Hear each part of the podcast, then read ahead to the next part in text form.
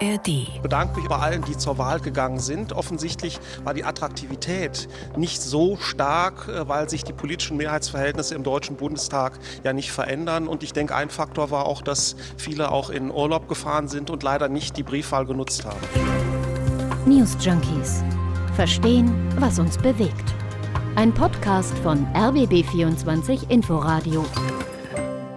Der Berliner Landeswahlleiter ist zwar froh, dass die Teilwiederholungswahl am Sonntag nahezu pannenfrei gelaufen ist, enttäuscht ist er aber über die geringe Wahlbeteiligung. Ja, denn von knapp 550.000 Wahlberechtigten haben nur 51 Prozent am Sonntag von ihrem Stimmrecht Gebrauch gemacht.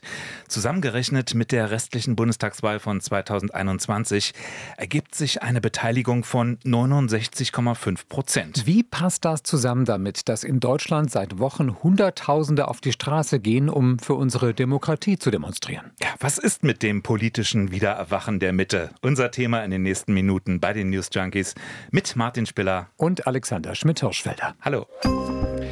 Nicht nur der Landeswahlleiter hat Bauchschmerzen mit der geringen Wahlbeteiligung, auch der Präsident der Bundeszentrale für politische Bildung, Thomas Krüger, er hat sich im RBB24 Inforadio besorgt gezeigt. Die Menschen haben natürlich hinsichtlich der Motivation an diesen Wahlen teilzunehmen Zurückhaltung geübt und das ist problematisch, weil davon profitieren vor allem die Parteien, die ihr Potenzial ausschöpfen, äh, wie die AfD. Diejenigen, die eigentlich demokratische Parteien präferieren, ziehen die kürzeren. FDP und SPD haben deutlich verloren. Die AfD und die CDU gewinnen, die Grünen bleiben gleich. Aber insgesamt ist deutlich, dass die äh, Situation bei den Wahlen ganz stark geprägt ist durch die Wahlbeteiligung. Und die Wahlbeteiligung ist eine sehr geringe, von der eben tatsächlich die AfD profitiert.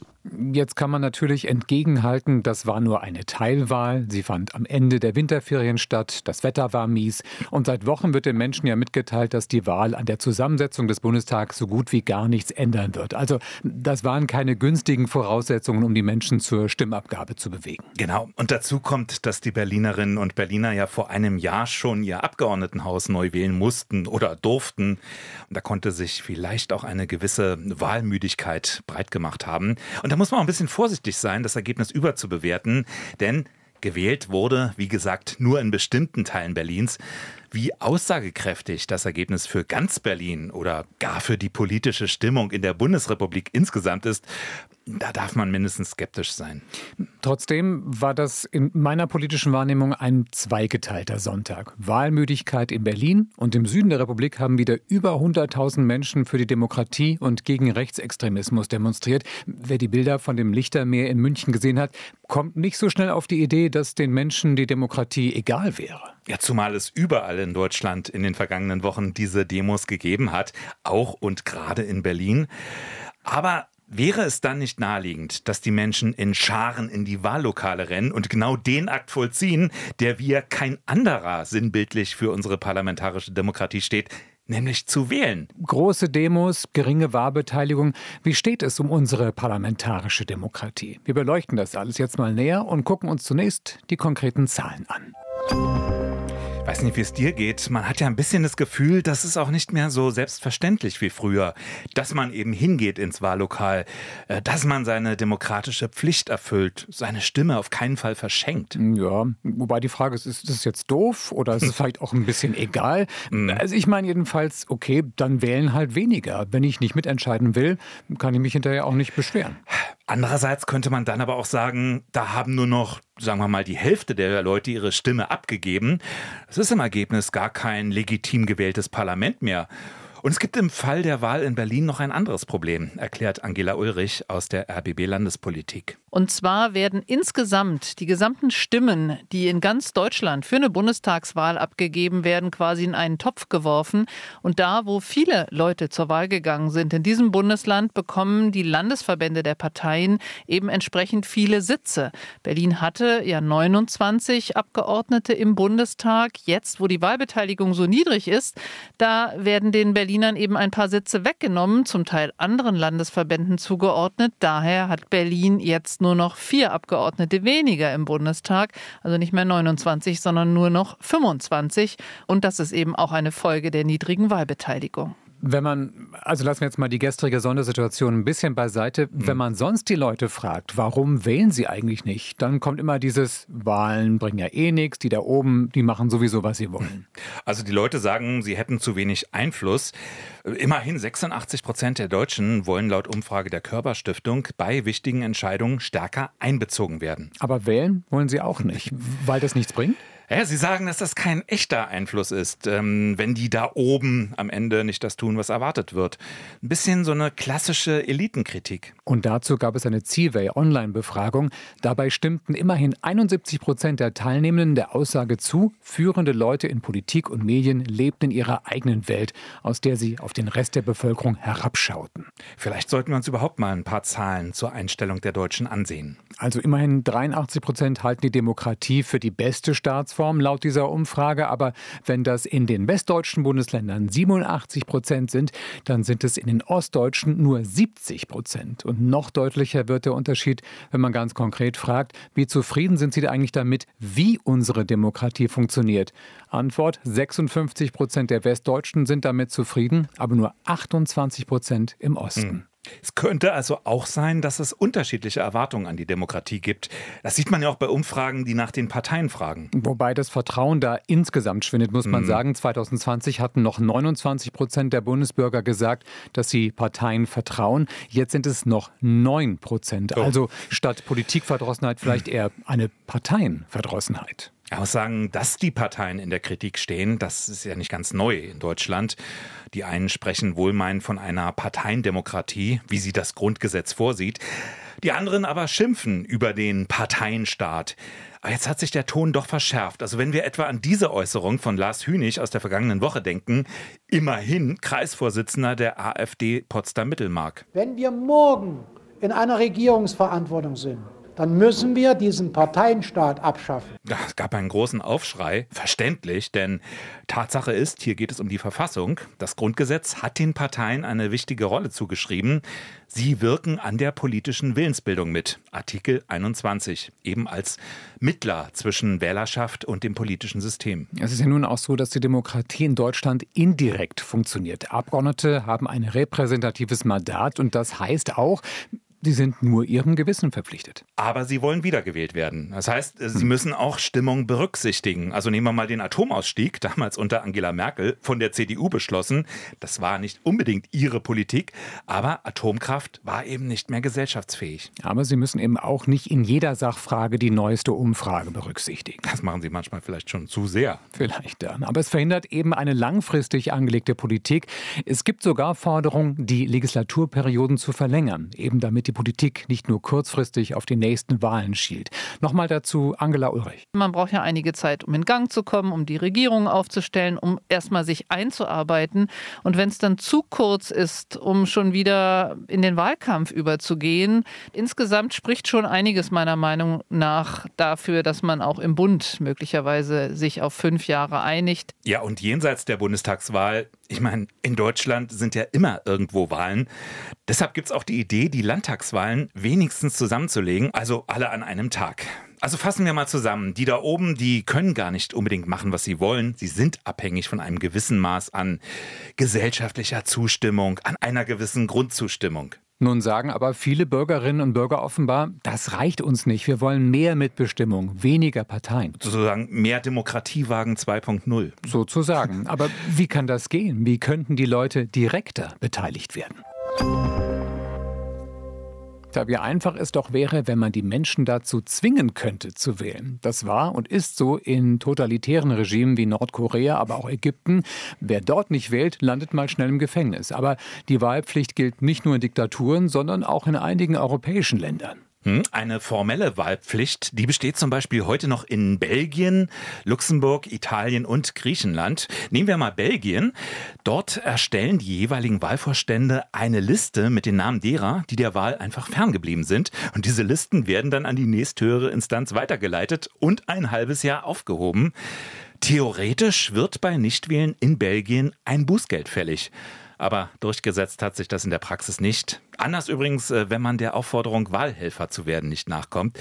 Diese Leute werden dann von der belgischen Justiz strafverfolgt, die dann ein Bußgeld von immerhin bis zu 800 Euro verhängen kann. Also allein die Strafandrohung scheint zu fruchten, denn Belgien verzeichnet bei Wahlen regelmäßig eine deutlich höhere Beteiligung als Staaten ohne formelle Wahlpflicht, nämlich locker so um die 90 Prozent. Ja, und ob die Belgier wegen der Wahlpflicht sich jetzt mehr um ihre Demokratie kümmern als wir, steht auf einem anderen Blatt. Wir wollen ja darüber reden, wie die Menschen an der politischen Willensbildung enger beteiligt werden können.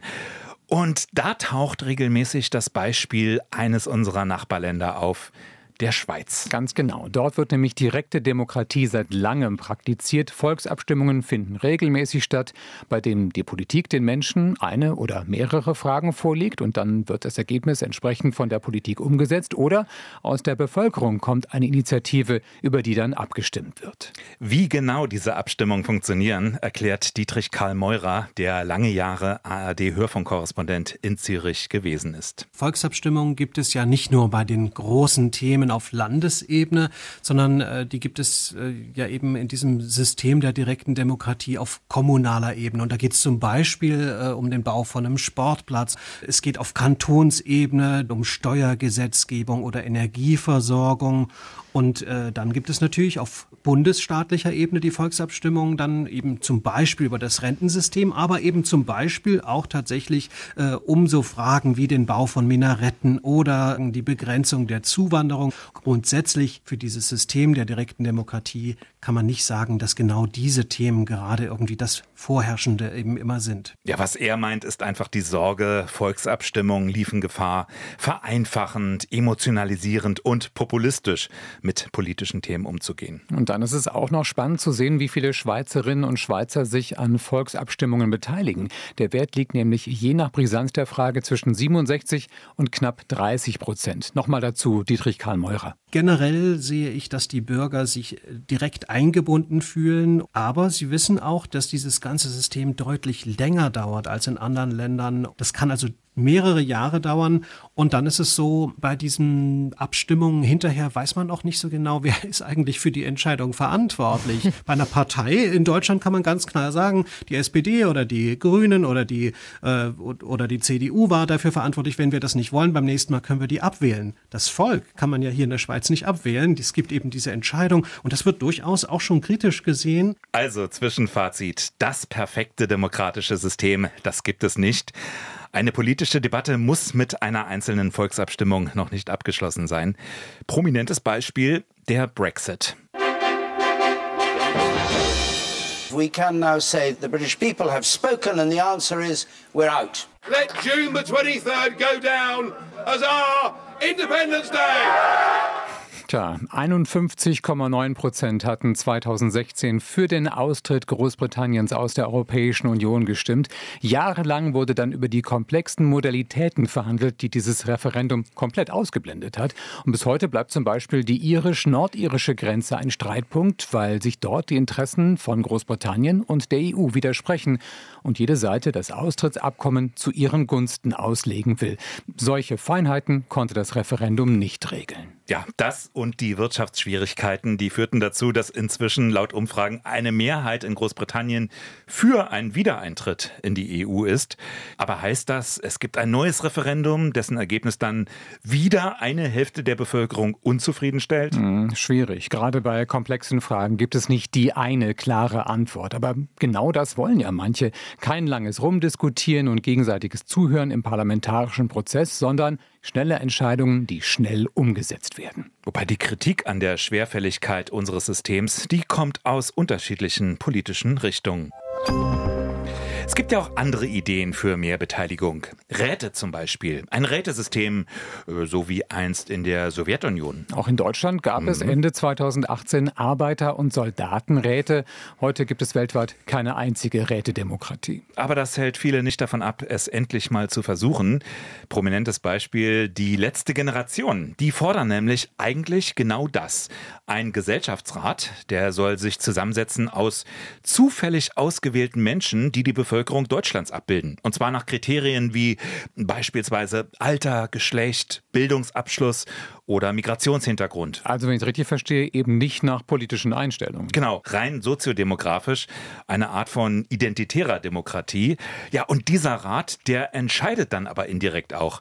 Die Regierung soll sich nämlich verpflichten, die Beschlüsse des Rates ins Parlament einzubringen. Also das würde zumindest dann nicht ausgehebelt, das Parlament. Ja, aber ob man das noch demokratisch findet, es setzt ja irgendwie die Existenz eines erkennbaren Volkswillens voraus, dem sich dann alles unterordnet. Anders ist es, wenn es nur um die Beratung geht. Das wird ja auch versucht mit Bürgerräten. Der Bundestag, der hat im vergangenen Jahr zum Beispiel die Einrichtung eines Bürgerrates für Ernährung beschlossen.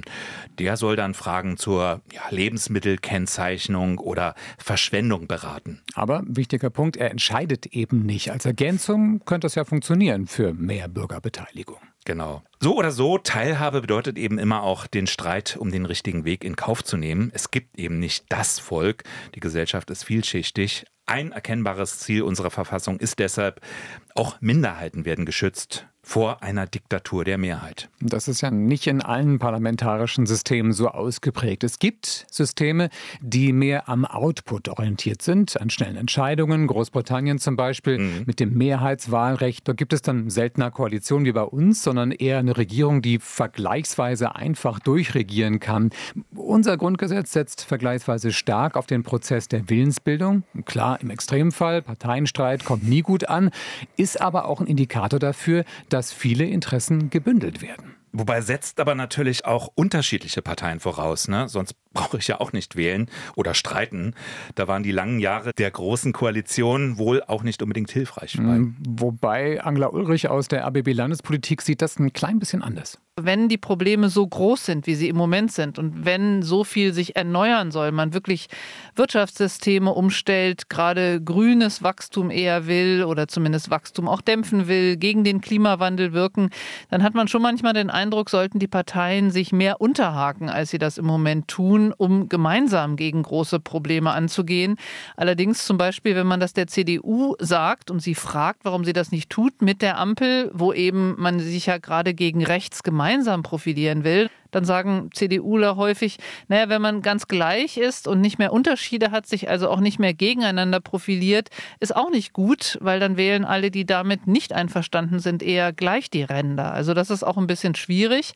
Aber klar, da, wo viele mitreden können, da wird eben auch viel gestritten. Hm. Fassen wir mal zusammen. Unsere Demokratie lebt vom Streit um den richtigen Weg.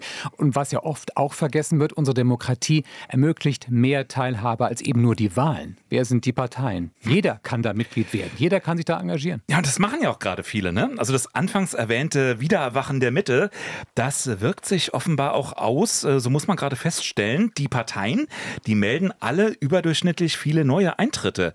Die SPD spricht von deutlich erhöhtem Interesse, ohne jetzt Zahlen zu nennen. Die CDU auch. Und die Grünen nennen 2600 Eintritte seit Jahresbeginn. Muss dazu sagen, sonst sind es etwa nur so 700 pro Monat. Interessante Zahlen auf jeden Fall, über die man sich Gedanken machen kann. Wir haben hoffentlich ein paar Denkanstöße gegeben und die News Junkies gibt es übrigens morgen natürlich wieder. Genau, und dann am Start sind Jenny Barke und ich. Bis morgen. Tschüss. News Junkies. Verstehen, was uns bewegt.